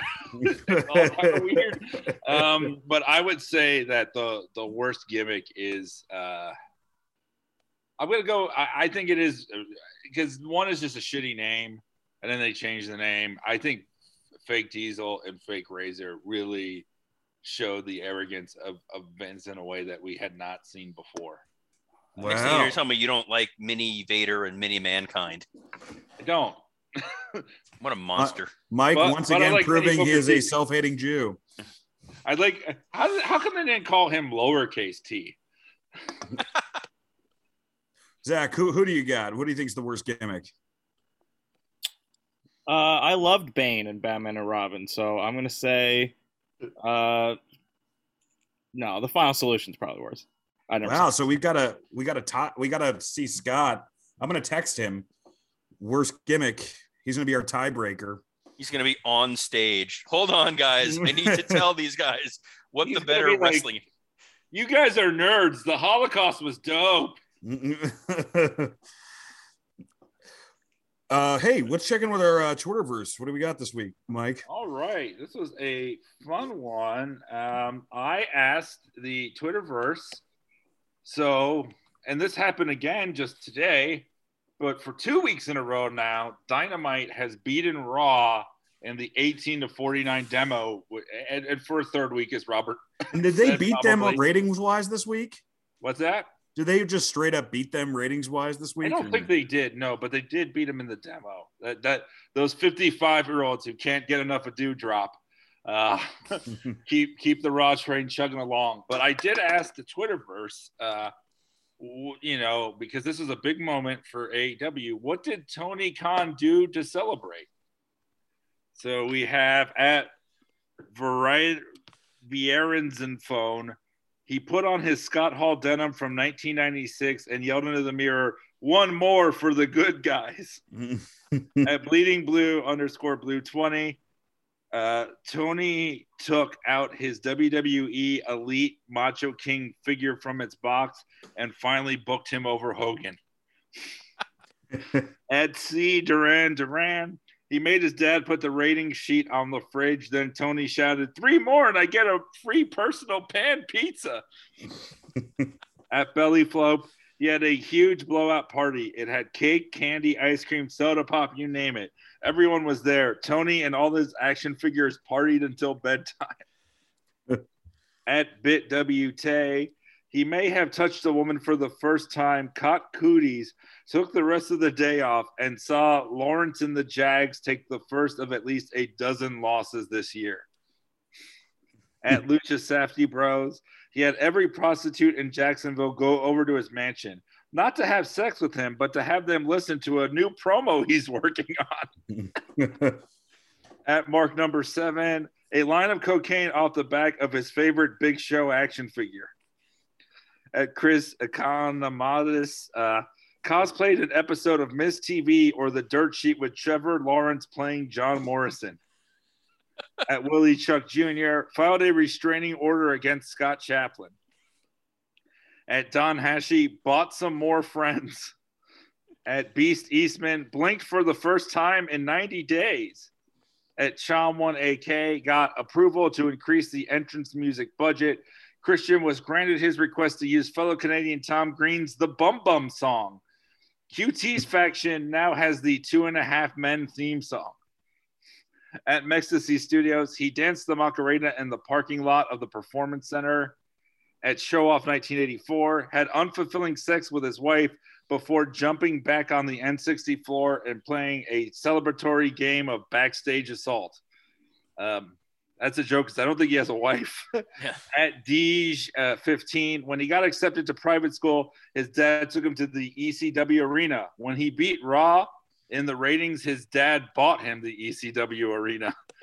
and finally, at Lucha Underrated, he built the biggest pirate ship with Legos you have ever seen. I actually think that's that's true, man. I miss those pirate Lego ships. They're a real lot of fun. All right, Mike. What was your high spot, low spot this week? Okay. Um, my uh, we, we want to start with high spots. Yeah. All right. Um, I'll say my high spot is the announcement of Omega Danielson. It's a fucking dream match. I'm super excited. I'm glad they're just giving it to us and not having, you know, Bryan be a Kazarian type that's going against, you know, Cutler and Nakazawa and, you know, all the other dudes. I'm glad this is you want this match, here it is, and our biggest show yet. So I fucking love that they're doing it. Yeah, well, there you go. What was your high spot this week? Uh, I got I got two. I think first on a personal one, I think probably the MJF promo is the closest I'll ever come to writing for AEW. Uh, so that was fun. But on a, on a different note, and this is kind of a low spot now that I think about it. We're an hour and a half in. There's a new WWE champion, and it's Big E, and that's awesome. Uh, this is a dude who has worked very hard for a very very long time in the company. He paid his dues in FCW and NXT he had a lot of starts and stops over the years. He continued to work hard. He continued to have a positive attitude. and is now WWE champion. And it's a huge positive for the locker room. You know, this has been a rough couple weeks for the WWE recently. And having a guy like Big E win the title and get this opportunity, I think is uh, is really awesome. And uh, I hope that uh, WWE makes the most of it and we get a, a really decent run because I think he's got a real shot to be something memorable. Yeah, I'm gonna. Uh, I'm gonna. I guess I'm gonna hop on that and say definitely, definitely. Big E is a high spot this week. You know, it wasn't the way they did it. I thought was kind of underwhelming, but I, you know, the the fact that he's champ and obviously, uh, obviously they need to do something different with Raw. You know, if they're losing in that demo. Also, I'm just pumped about going to AEW next week. I'm pumped to go live wrestling again. I mean, the, the card is great, but the fact that I get to be around a bunch of sweaty neck beards like myself, folks, we have not been able to really find a place to all meet up, but me and Scott will be there. So please stop and say hi to us, man, for sure. Um, I'll start off just with be socially low, distanced. My, Not yeah, because my, of COVID, but just in general. Yeah, my my low spot this week um, has really nothing to do with wrestling, but is uh, Evander Holyfield as a circus elephant this past week. Uh, I mean, I don't know if you guys saw that fight, but it was real sad. My brother was at that fight because, of course, he was. But yeah, I don't want your brother to kill me, so I will not comment on that part of it. But it it was just like, I mean, it was they shoot horses, don't they? It was. it was like it was just one of these fights where you know, at least with the Tito Ortiz Anderson Silva fight on that card, you know, it was Tito basically like trying to knock out Silva and like unleash this fury of punches that didn't work. And then Silva just like knocks him out once. It was kind of like cool to watch that, especially because you like Anderson Silva so much. And Tito Ortiz is probably the biggest idiot in combat sports history. I would love to do him as a roast at some point, even though he's not in wrestling. I guess he's in wrestling because he was in TNA. He he he fought Del Rio. Well, there we go. We found. Done. We found. We'll, we we'll fa- do it by the end of the year. We'll find the loophole. Tito. We will do the roast of roast of Tito Ortiz at some point. Yeah. It sounds like a good Patreon. Um, we'll see though. So yeah, my low spot was just that entire night. Uh, it, it was it was just like for a combat sports fan. I mean, hopefully, hopefully this, and then you know the fact that the Jake Paul fight wasn't good, that there'll be enough of that where maybe we're done at this point. Who knows? Um, but yeah, that, that that's my low spot uh, this week. Mike, what was your low spot? Um, I mean, yeah, that was you know, someone on our Facebook page was like, you guys should review that, and and you know, and they said it before the fight happened, and I was like, I don't know if Holyfield's gonna die, and uh, I don't want to commit to that. it, it, yeah, I mean, it was brutal. The fucking the fact that there were people screaming "fuck you," and uh, the, the, the, this woman was screaming "fuck you" during the 9/11 moment of silence. Uh, is like, I mean, Mike, Mike, where was this fight again? Hollywood, Florida, baby. That's all you need to know. I know, I know. Um, Site of the death of Anna Nicole Smith. Because look, there were fuck Biden chants, and that doesn't even bother me as much as the yeah not being silent during the 20 year 9/11 moment. Wait, did they say fuck Biden during that? Oh yeah, no, not during not that, during but there was that, a couple other times. The show, yeah, a lot of times. I mean, they even advertised it as President Trump, not former President Trump. And I just read that um, it bombed. It it did less than 150,000 buys and it kind of should have because it was fucking gross. Uh, I'm gonna, you know, my low spot is the way Biggie won. I don't like it. I don't think that it helps Biggie. It, I don't like that they did it so close after the Nikki Ash thing, where you end on a cash in. I don't like when baby faces just jump in and cash in uh, on an injury. I mean, Big E is a great star. Everything you said about him, Robert, I, I, agree with, and I think that he really can be a main eventer in the company. I don't think that having him cash in in a, in a squirrely like Miz type way helps him at all. I agree. I, I it's I think it was less the way he won and more the fact that I'm glad they put the title on him. Dan and I broke this down, folks, on something to sports entertainment with if you haven't gone back and listened to it. And we both kind of had that same feeling of there were a million better ways to do this. This was a knee jerk reaction to we're going up against Monday Night Football. We have to do something to shock the audience. Um, my, my low point of this week, another trying to shock the audience thing is we're going to get Roman Reigns versus Brock Lesnar at Crown Jewel. Yep. Um, it is one of the few big matches they have left to pull out, and we're getting it on a, a pay per view event that none of no you're not going to be able to sell any tickets to because nobody's going to to pay money to go fly to Saudi Arabia to go see this show. Uh, it's a show that every year when they happen, I boycott them. I don't watch Super Showdown. I don't watch Crown Jewel. I don't tweet about it. I think a lot of it's pretty gross about what they do there. And it just sucks as a wrestling fan that this is one of the few big dream matches that we had in this modern time. And they're putting it on this show as opposed to saving it for a Survivor Series or a Mania. It just sucks. It I, I get why they're doing it. I just don't like it.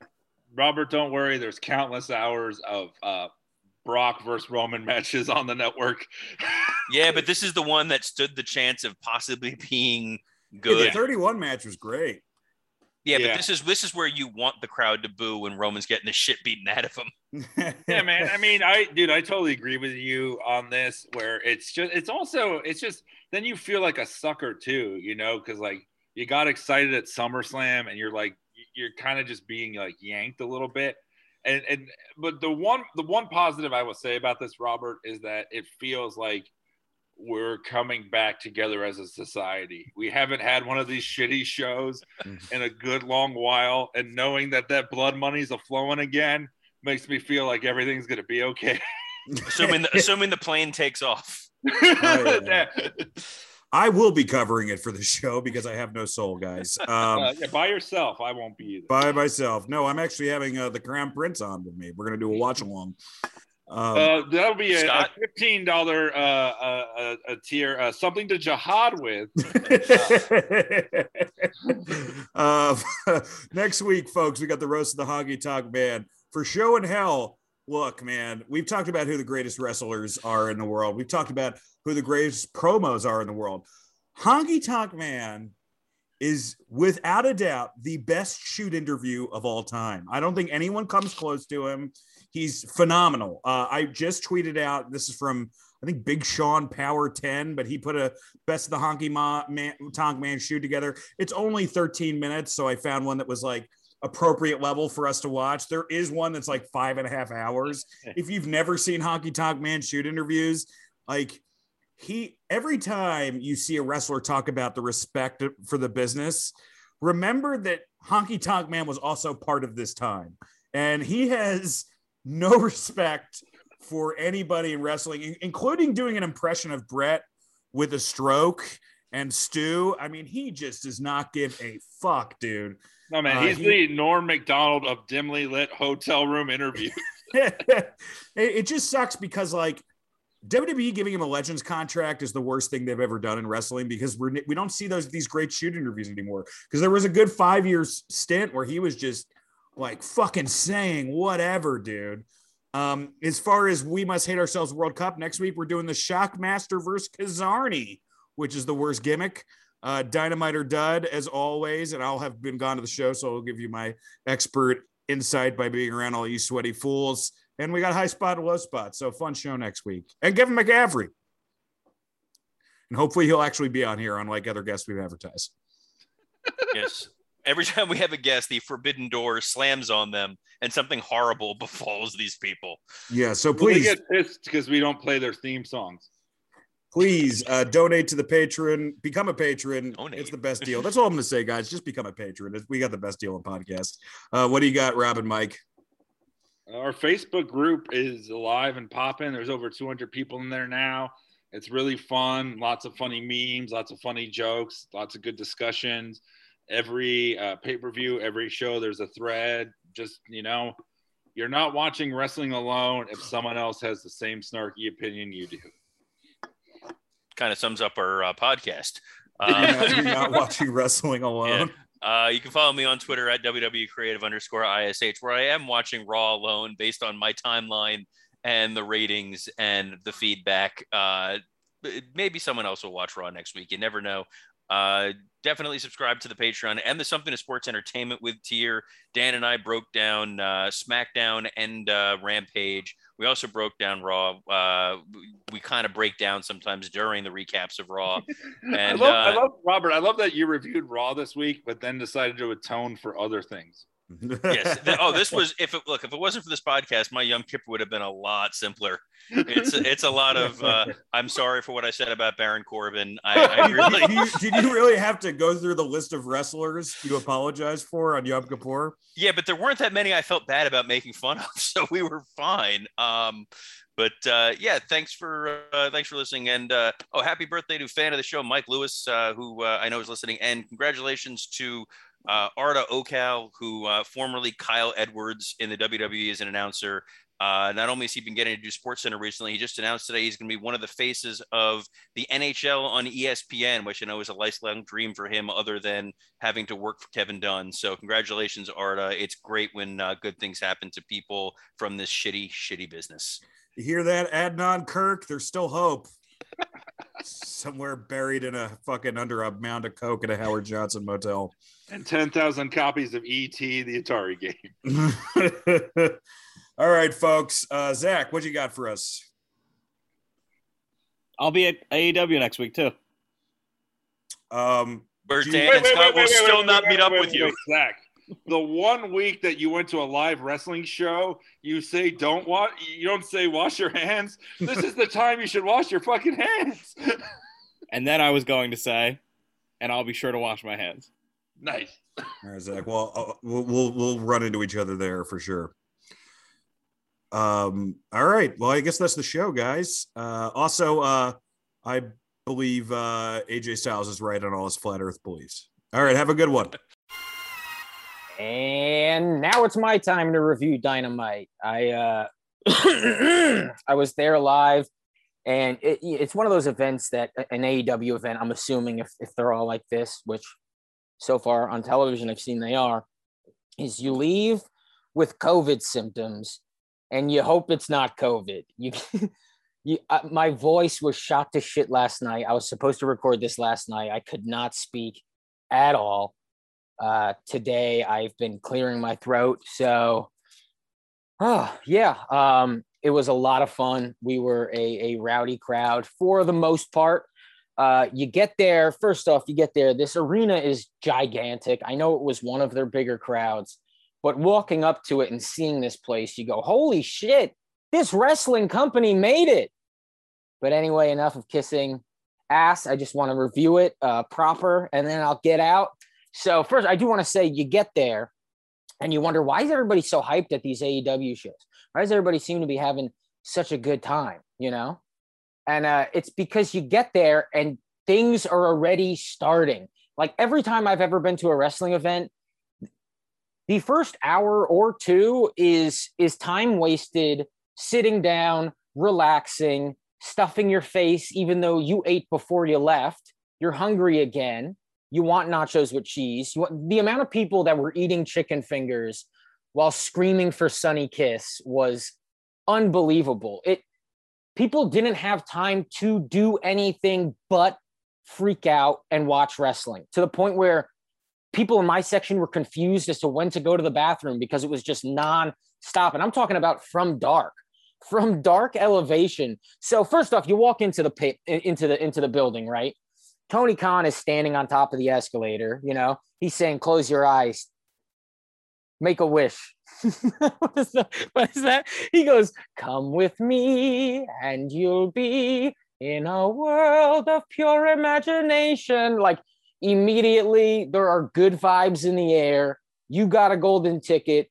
You're here to party. You're here to meet Wonka. Wonka comes out. He's a bit, uh, you know what? He's strange. He's different but we'll get to that. When I walked in and we showed up a little late, the show started at seven, so I missed the first few matches. But by the time I walked in uh, and Dark was taping, it was Joey Janela versus Sonny Kiss, and they beat the shit out of each other. Janela was busted open the hard way. Uh, really awesome, risky moves by Sonny. Sonny had it like all figured out, at least in this match. Sonny was unbelievable in this match. They're both from Jersey. Uh, we flipped out, and then at the end of the match, uh, I, well, I don't want to spoil it, but watch AEW Dark Elevation on YouTube because it was genuinely awesome. This match happened. People were freaking out, right? Next thing you know, proud and powerful music play, right? They're they're, they're fighting some local like local dudes. They do amazing. It's like a five minute squash, and they're just nailing all of these amazing moves. My buddy turned to me and he was like, I knew they were good. I didn't know they were this good. Uh, they're unbelievable. Uh, I knew they were that good. I'm sure, you know, a lot of you guys did. It was a really fun, fun match. And then Tony Khan comes out, and then the acclaimed interrupts him, and they they bust his balls. Uh, they're playing off of Max Caster getting in trouble, and that was actually really fun uh, despite Tony's shortcomings on uh, acting like a human. And then the show starts. CM Punk comes out. Everybody loses their shit. He goes to the commentary booth. I haven't watched the episode yet, but um, I heard he did a great job. Obviously, we didn't hear him do shit. We just saw him get beat up by Hook, and that was good enough for us. We chanted his name throughout the night randomly, but not in a in a we we're mad we can't hear you way. We were just happy he was there and we were chanting his name. He was super over. Immediately after Punk comes out, the most, maybe the most over guy of the night comes out, Adam Cole. People lose their shit. Rewatch the uh the entrance that Adam Cole Bay Bay was was loud as hell. And then you know he fights Frankie Kazarian. And, and when you're there live, you have to like watch his Titantron as well. You know, you see all of it and they got to change the Titantron. It's like he's like the elite killer, but the Titantron, he's like wrangling a horse or something. He's like shining cowboy. I don't even know what he's doing. It's cowboy themed, kind of like cowboy calendar themed. He's a cowboy, but he's been to the city, you know, one of one of those cowboys. Anyway, this match was a lot of fun. The Shawn Michaels super kick spot, people went nuts for it. The finish, people went nuts uh, Cole uniting the Super Kliq when he mentioned that people really, really, really dug that. And then we went what, what, what right into MJF. Let me bring up the uh, results so I'm, I do not miss anything. Dude, MJF comes out.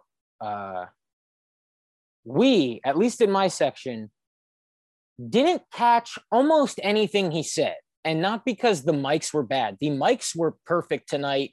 Um, from from from the standpoint of being there live, everything seemed to be functioning great in terms of entrance, pyro, music, mic. It all sounded awesome, but we couldn't hear MJF because about 10 seconds into him talking, we started booing the shit out of him. I mean, we booed him when he came out already, but once we knew it was going to be about Pillman, uh, everybody booed the hell out of him. I could not hear him at all. I don't know what he said. I saw him point at the ground. I'm assuming he and he stepped on it. He was talking about Brian Pillman Sr.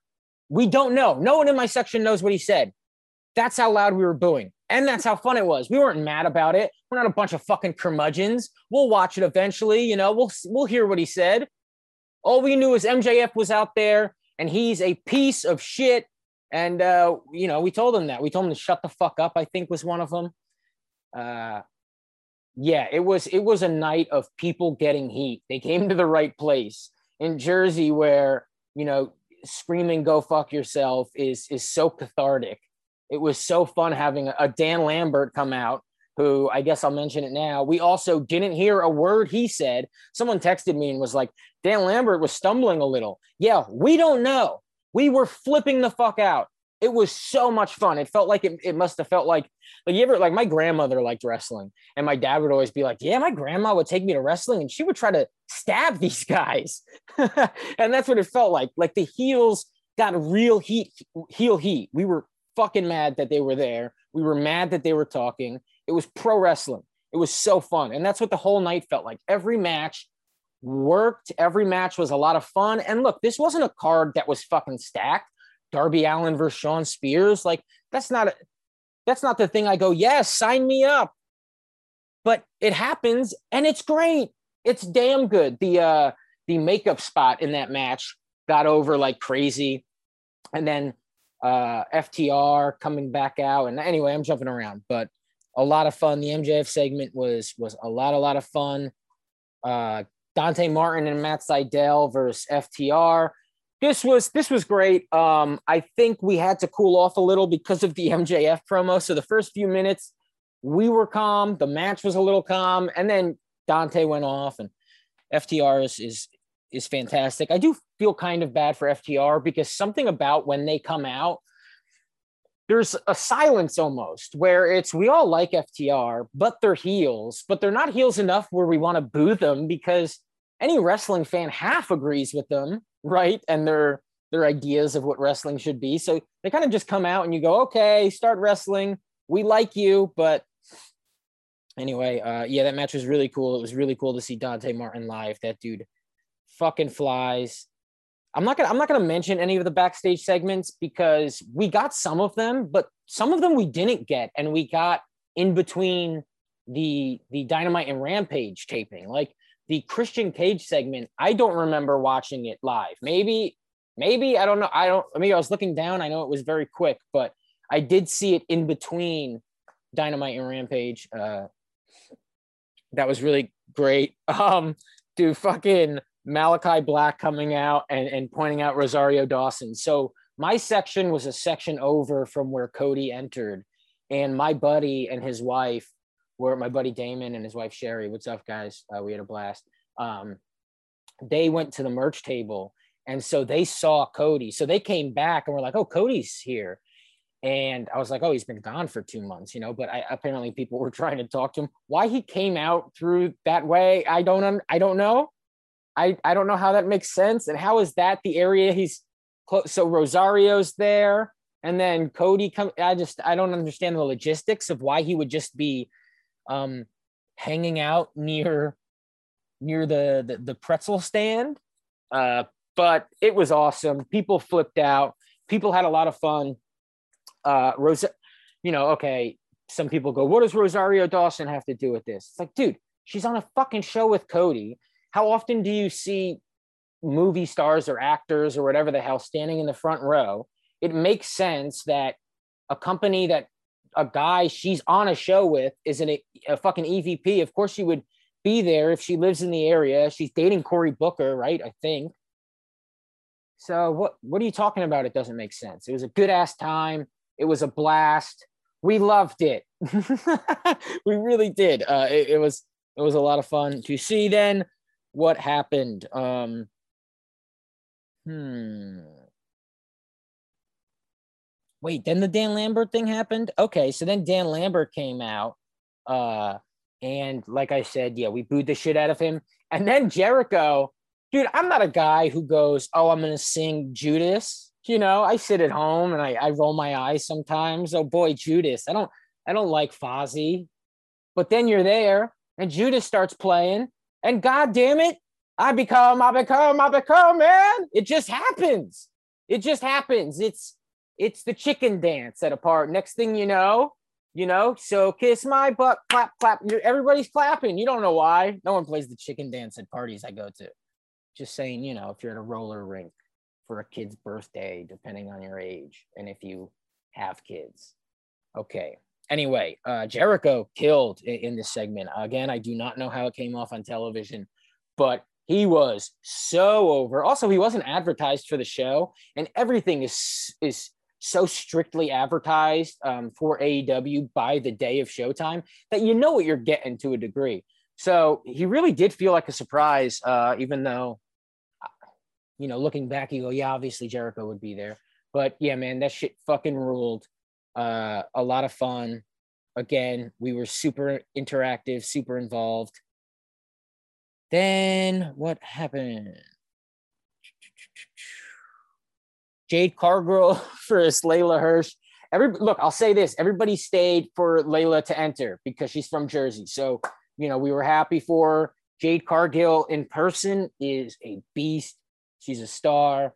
The the match was was cool. You know, this is honestly when a lot of people went to the bathroom and it it just happens. This is when it happened. Don't get mad at me. Did I go to the bathroom? I'll never tell. It's not your business. But then this match ended. And then we got uh Taz, Team Taz confronting CM Punk. This was a lot of fun. Everybody loves Hook. Everybody loves Hobbs. And I don't know if you guys caught this. We didn't know what was in a commercial and what wasn't. Uh, but Hobbs sat at the at the entrance ramp with his uh, you know, he sat like, you know, crisscross applesauce, they call it nowadays, I think, to, to be politically correct. He sat crisscross applesauce, which was really badass, and everybody booed him. He got a bunch of heat. Was uh was so much fun. Darby Allin versus Shawn Spears. Again, a lot of fun. Sting is super over. The end of that match was fantastic. Uh, people loved it. Then you have oh Tony Schiavone brought out Bryan Danielson, and again I don't know what was shown on the television, but I I would it felt to me like Bryan's entrance was during the commercial. Uh, I don't know why I feel that way. Maybe because I started getting buzzed and didn't know what was happening, but it felt like part of that entrance or something was during a commercial. And then they knocked it out of the park, man. Uh, Don Callis is fantastic. Everything he said was, was, was funny and on point. Uh, calling him a mark was was really, you know, it's either and I'm a carny piece or oh, so I'm the but I'm the carny piece of shit. And then going, but you know, also if that's not why you're here, if that is the real reason you're here, then you're a mark. It all made sense. It was all awesome. I love that Bryan Danielson is like, look, I do know how it fucking works around here. I'll get to the championship eventually. I don't care about that right now. Right now, I want to see who's the best. I came here because I heard you're the best. I've seen you. I know you're one of the best, but you lost your balls.